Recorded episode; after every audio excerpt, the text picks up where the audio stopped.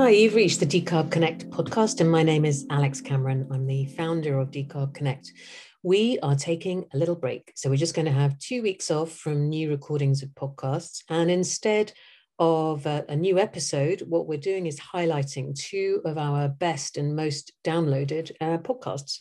So this week, Um, reintroducing you all, some of you may have heard it and some of you may not, to our episode with Rob West, the founder and lead analyst at Thunder Said Energy. Rob's session really digs into the economics of decarbonisation and, kind of more specifically than that, looks at the technologies that are already available that can help industry and uh, those reliant on energy intensive operations to, to get to net zero quickly. So I hope you'll enjoy it. And again, we're just away for two weeks, so don't go anywhere um, because we'll be back soon. Thanks a lot.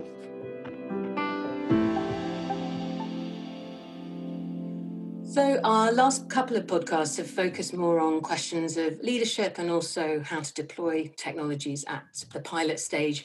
Today's a bit different. So I'm very pleased to be joined by Rob West, who's the founder of Thunder Said Energy. And we're going to be talking more about the economics of decarbonisation. Uh, Rob's firm focuses very much on the energy transition. So it's going to bring, I'm sure, some good viewpoints to this. Rob, welcome to the podcast. Thank you for joining me. Hi, Alex. Thanks for having me. So I think you know um, that our mission, my mission at Decarb Connect, is that we focus kind of narrowly, I suppose, in on decarbonisation specifically for hard to abate sectors.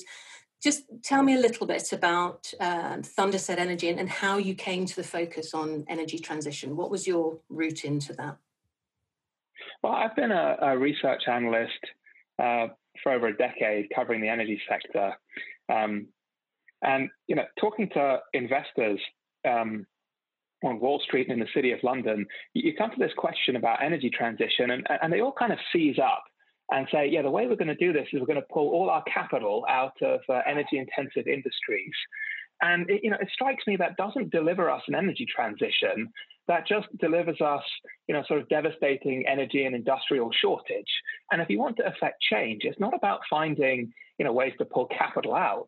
It's about finding ways to put capital in. You know, what are the things you can put capital into that are going to earn you a return as an investor or as a company, um, improve your economics, and take C O two out of the system in the process. And, and that, that's what we do at Thunder Said Energy, is we try and find those things. Um, we try and help our clients find those things, and we try and back it up with transparent data and models and analysis. Um, and, you know, because as, as we'll come on to, Alex, there's just too much hype and too much um, advertising, you know, in, in this uh, space where really I think what we need is some cold, steely economic analysis. Yeah, I was. I think I emailed you earlier in the week that I'd really enjoyed your hydrogen note. And I know it will have been a note that not everybody agrees with because it took a note of caution to a lot of the discussion around it. But I can I can see that approach in the way that you're kind of providing data. It's not to say, no, not ever. It's just saying, OK, but let's turn, dial it down a bit and actually look at the data. Well, the way I think about it is like this, is, you know, we're trying to answer the question, how do we meet the world's energy needs and take out all the C O two? If the answer is um, with flying spaghetti monsters, we're going to be excited about flying spaghetti monsters. Um, whatever it is, there's no axe to grind. There's no right answer we're looking for. We're just following the numbers. And when you follow the numbers, um, I just can't get anywhere close on hydrogen. Um, not today, um, not by twenty forty, not by twenty fifty. Um, and I think this is one of the areas where there's a lot of hype. Um, and I think companies and investors need to really look at the numbers to avoid getting caught up in things they might regret later. Mm. Well, before I take you off on a, a hydrogen rabbit hole, I think that like the thing that we were hoping to narrow in on, I was really interested in the work that you've been doing around a roadmap to net zero. So tell me a little bit about that. But if you could start with what what is that an answer to? So where did this kind of piece of work originate from? And then and then tell me a bit about Uh, where where you're at with it. Well, I think research has a look over here approach, right? So um, you start off and you're looking at supercapacitors, and the only re- way to know the role of supercapacitors in the energy transition is to, you know, go through um, ten thousand patents in supercapacitors, learn what there is to learn, model what there is to model, and figure out how you're going to use this stuff, what's it going to cost, and where are the best places to put it. Um, so you spend a month looking at supercapacitors, and um, you find, wow, you, you can take out a billion tons of C O two, hybridizing um, short bursts of energy use and everything from trucks to elevators. And it's probably going to be better than lithium ion, and there's no rare earths, and they last a million charge-discharge cycles with no degradation, and here are the companies that make them. And um, this is a really interesting, non-obvious opportunity in the energy transition. So you take a topic like this, and then you take another one, then you take another one, and a couple of years later, you've got around one hundred topics.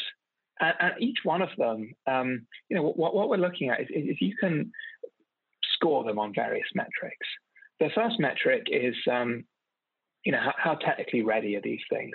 I mean, as a company, you can't invest in a, you know, a science project at scale. You might spend a lot of time trying to turn it beyond a science project, but it's, it's got to be technically ready for you to put capital into it.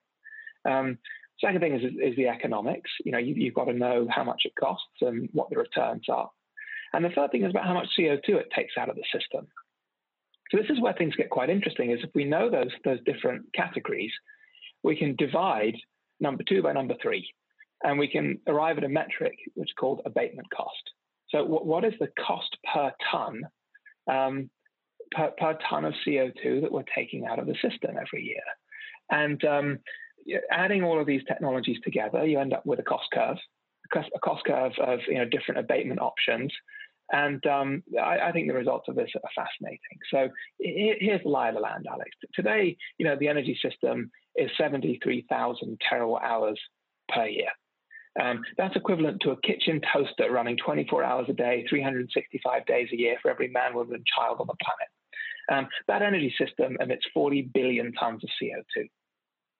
If we fast forward to twenty fifty, it's going to be something like one hundred twenty thousand terawatt hours of, of energy globally. Um, and it's going to, if we do nothing, emit eighty billion tons of C O two per year. So we've got to take out eighty billion tons of C O two per year to get to net zero by twenty fifty. Um, how do you do it? Well, if you add up all these technologies we've looked at, I think you can take out about one hundred fifty billion tons of C O two. Um, so you can decarbonize the world twice over.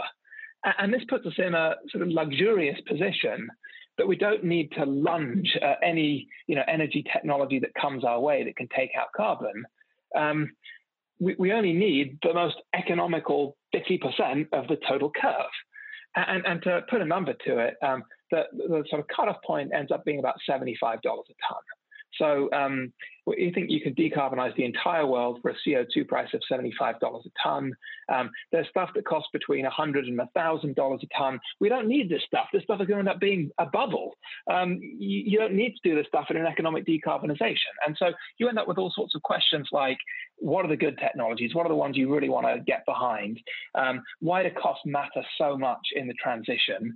And, you know, what do we need from policymakers to make this transition as economic and rapid as possible? And those are all um, questions I could probably bore you with for a very long time, but I'll stop for now. Well, no, I'm going to come back to those questions. But um, I actually, before we do look at those, one, there's one thing you said just there about not not needing to lunge at a solution at the moment.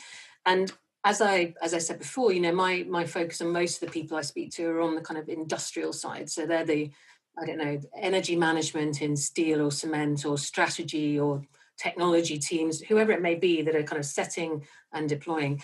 And I think there's a real, I get a real sense from them that they they need to lunge at something. I'm not suggesting they are. They need to because of their own investment cycles and how long it takes to actually secure, select, deploy and scale and then roll out further, that there's this real tension between we need to know now, and yet we don't have the evidence and so forth. I just wanted, you know, I know I know your perspective, what well, it sounds like the perspective is, is more, we don't need to as investors or, you know, to, to lunge at a solution, but I wondered what your perspective was on, you know, that, that sense from industrials that, oh, a real tension between I need to know now and, oh, my investment cycles are tricky and, and whatever else. What, what do you make of that? Well, I think this is where the technology readiness aspect comes into the mix, because um, there's technologies in our screen like um, like nuclear fusion, where you know we can go through thirty companies that are doing this, but the earliest we think anybody could have something remote to being commercial is about twenty twenty-eight. You know, we haven't yet generated an energy gain um, in, so more more energy out than the energy we put in. Um, we haven't really sustained anything close to an energy gain for more than about ten milliseconds. And you know, you go through all these companies and their pathways, and look, I mean, this is ten years away at least. So it's no good as an industrial company to say, oh, you know, we're just going to carry on as normal and just hope that in ten years' time, nuclear fusion comes through and saves the day. No, we've got to find stuff we can do now and start um, start improving the situation.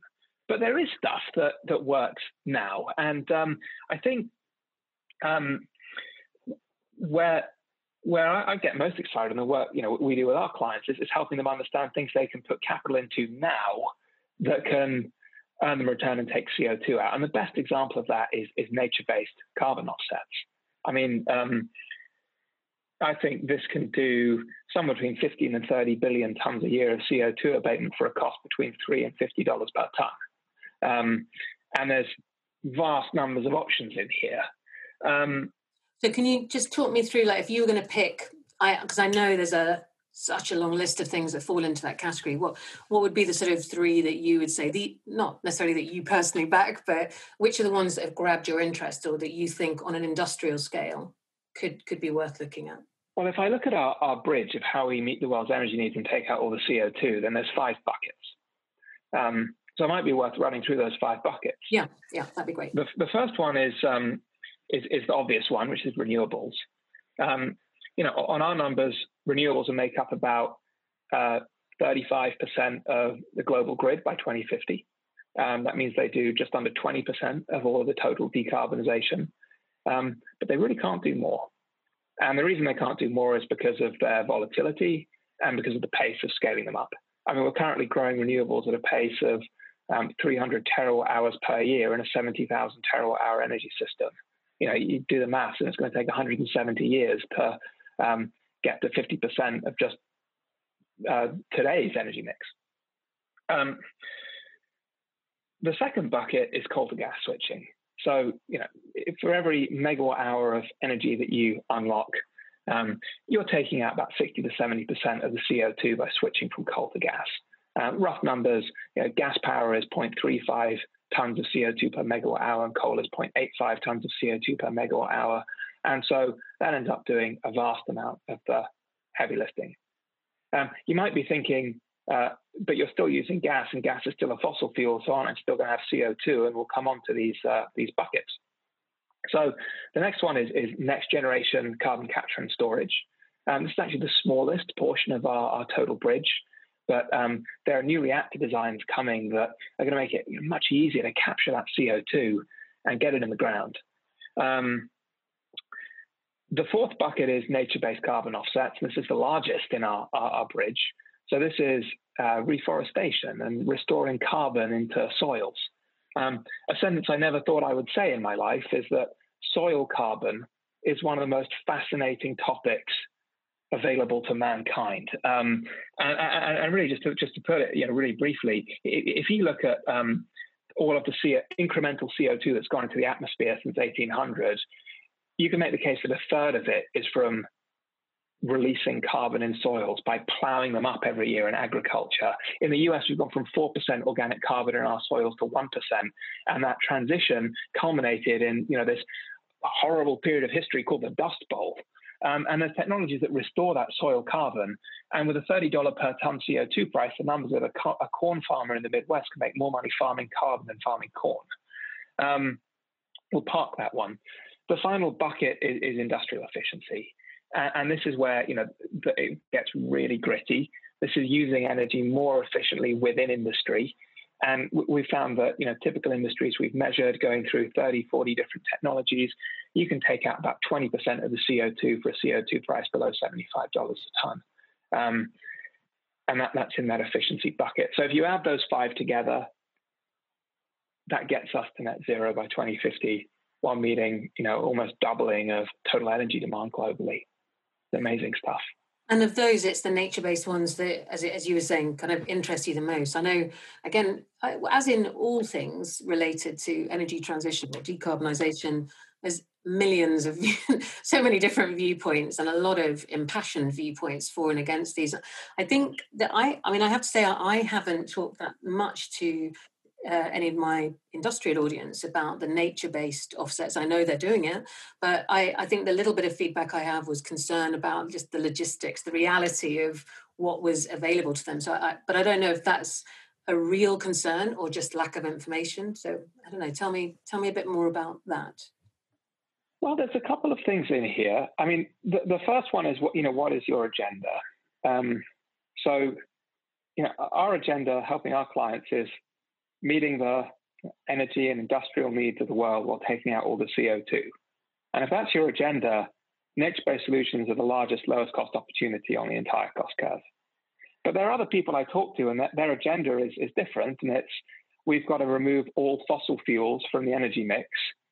Um, and, you know, nature-based solutions isn't part of that. You know, nature-based solutions actually says, well, you know, it's going to be cheaper to keep using fossil fuels in some places because of their energy density and the pre-existing infrastructure, um, and just offset that C O two. Um, and that's the, the biggest barrier I get.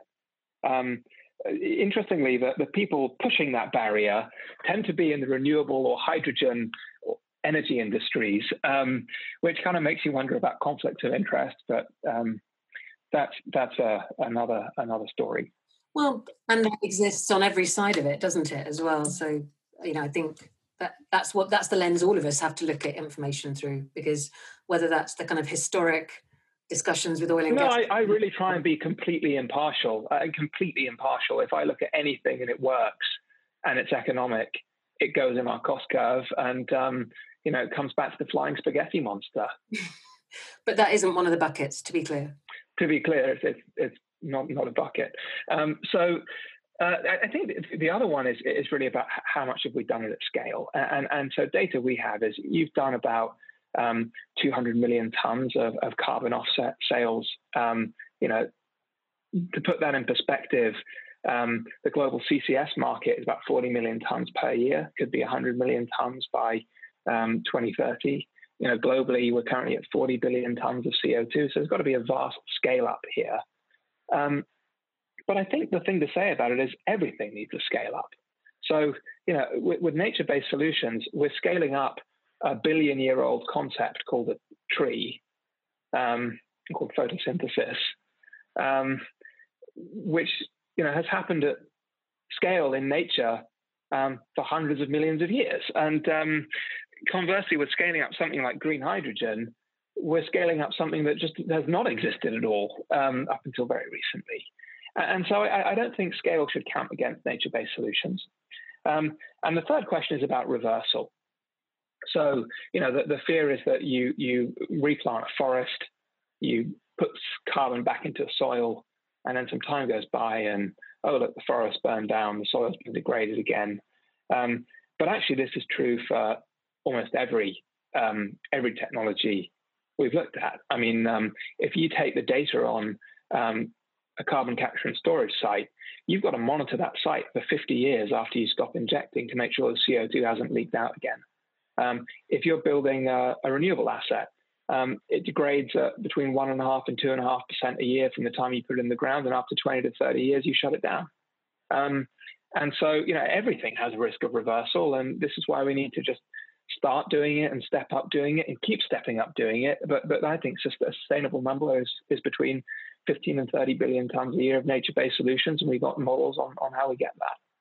So if you were if you were on the other side of all of this, you were, let's say you were working in a, a cement sector company or steel or something like that, and you were tasked with the, the nuts and bolts of decarbonising the company, the core processes, what what would you do? What with your data focus, you know, what would you look for first? What what would you want to know? What what would your next step be if you were tasked with that?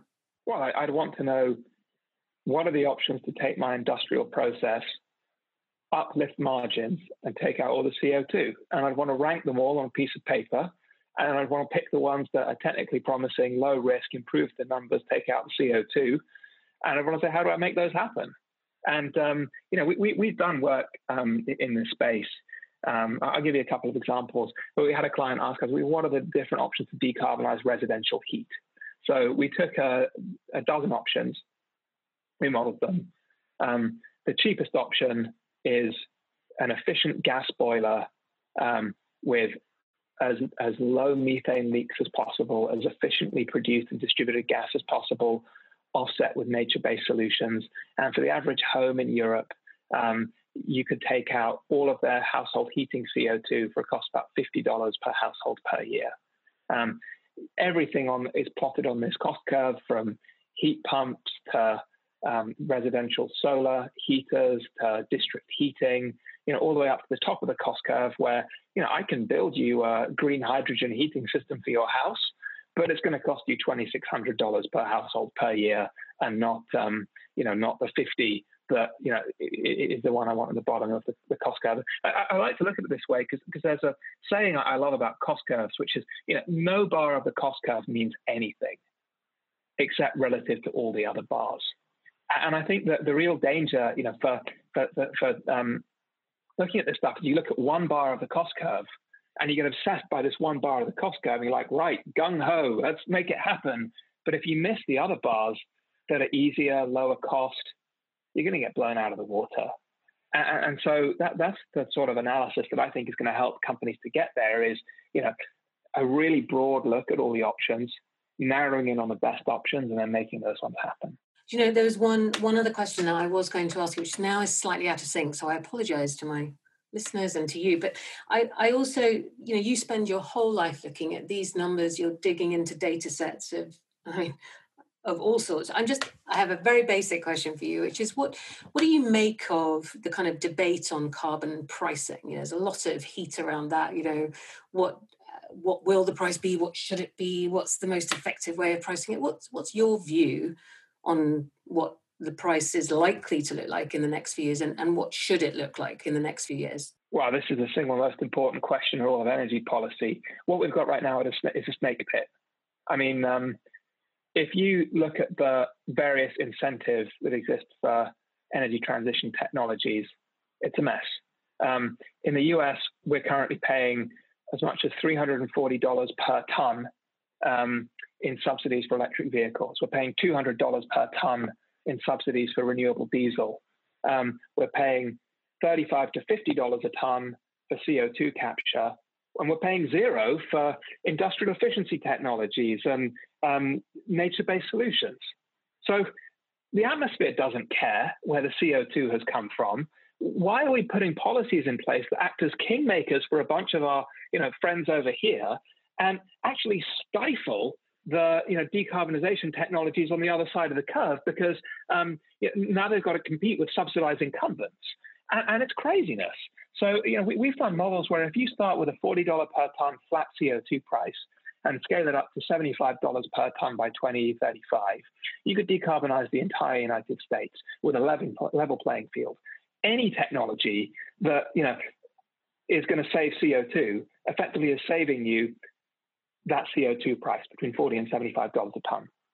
Um, and and, and uh, if, if you build this um, model and actually model it out line by line by line across a very complicated model of the entire U S economy, um, you get to net zero by twenty fifty. You actually get there. You know, unlike these um, policies that give tax support to our friends, which just enrich our friends and don't get us there, um, you create about five hundred thousand jobs. You're not three point five trillion dollars of new investment by twenty fifty. And um, you do it in a way that improves the United States' industrial competitiveness. Um, this is the single most important, you know, aspect of this is, is competitiveness. And I'll tell you what keeps me up at night is I look at some of these policies that are getting enacted, you know, around the developed world right now. And I'm, I'm sorry, but they don't make us any more competitive. They make us less competitive. They make our energy prices higher. They make our grids less resilient. Um, meanwhile, China is currently filing seventy percent of all of the patents in the world. Um, that's the highest share for any country in history. Um, There's one hundred fifty major patent families. China is the leading patent filer in one hundred forty-seven of them, leading with a margin between eight and eighty times in ninety percent of those categories. And their lead is accelerating in one hundred thirty-five of one hundred fifty categories. Um, we're sitting here in the developed world passing navel-gazing policies that make our industrial complex less competitive.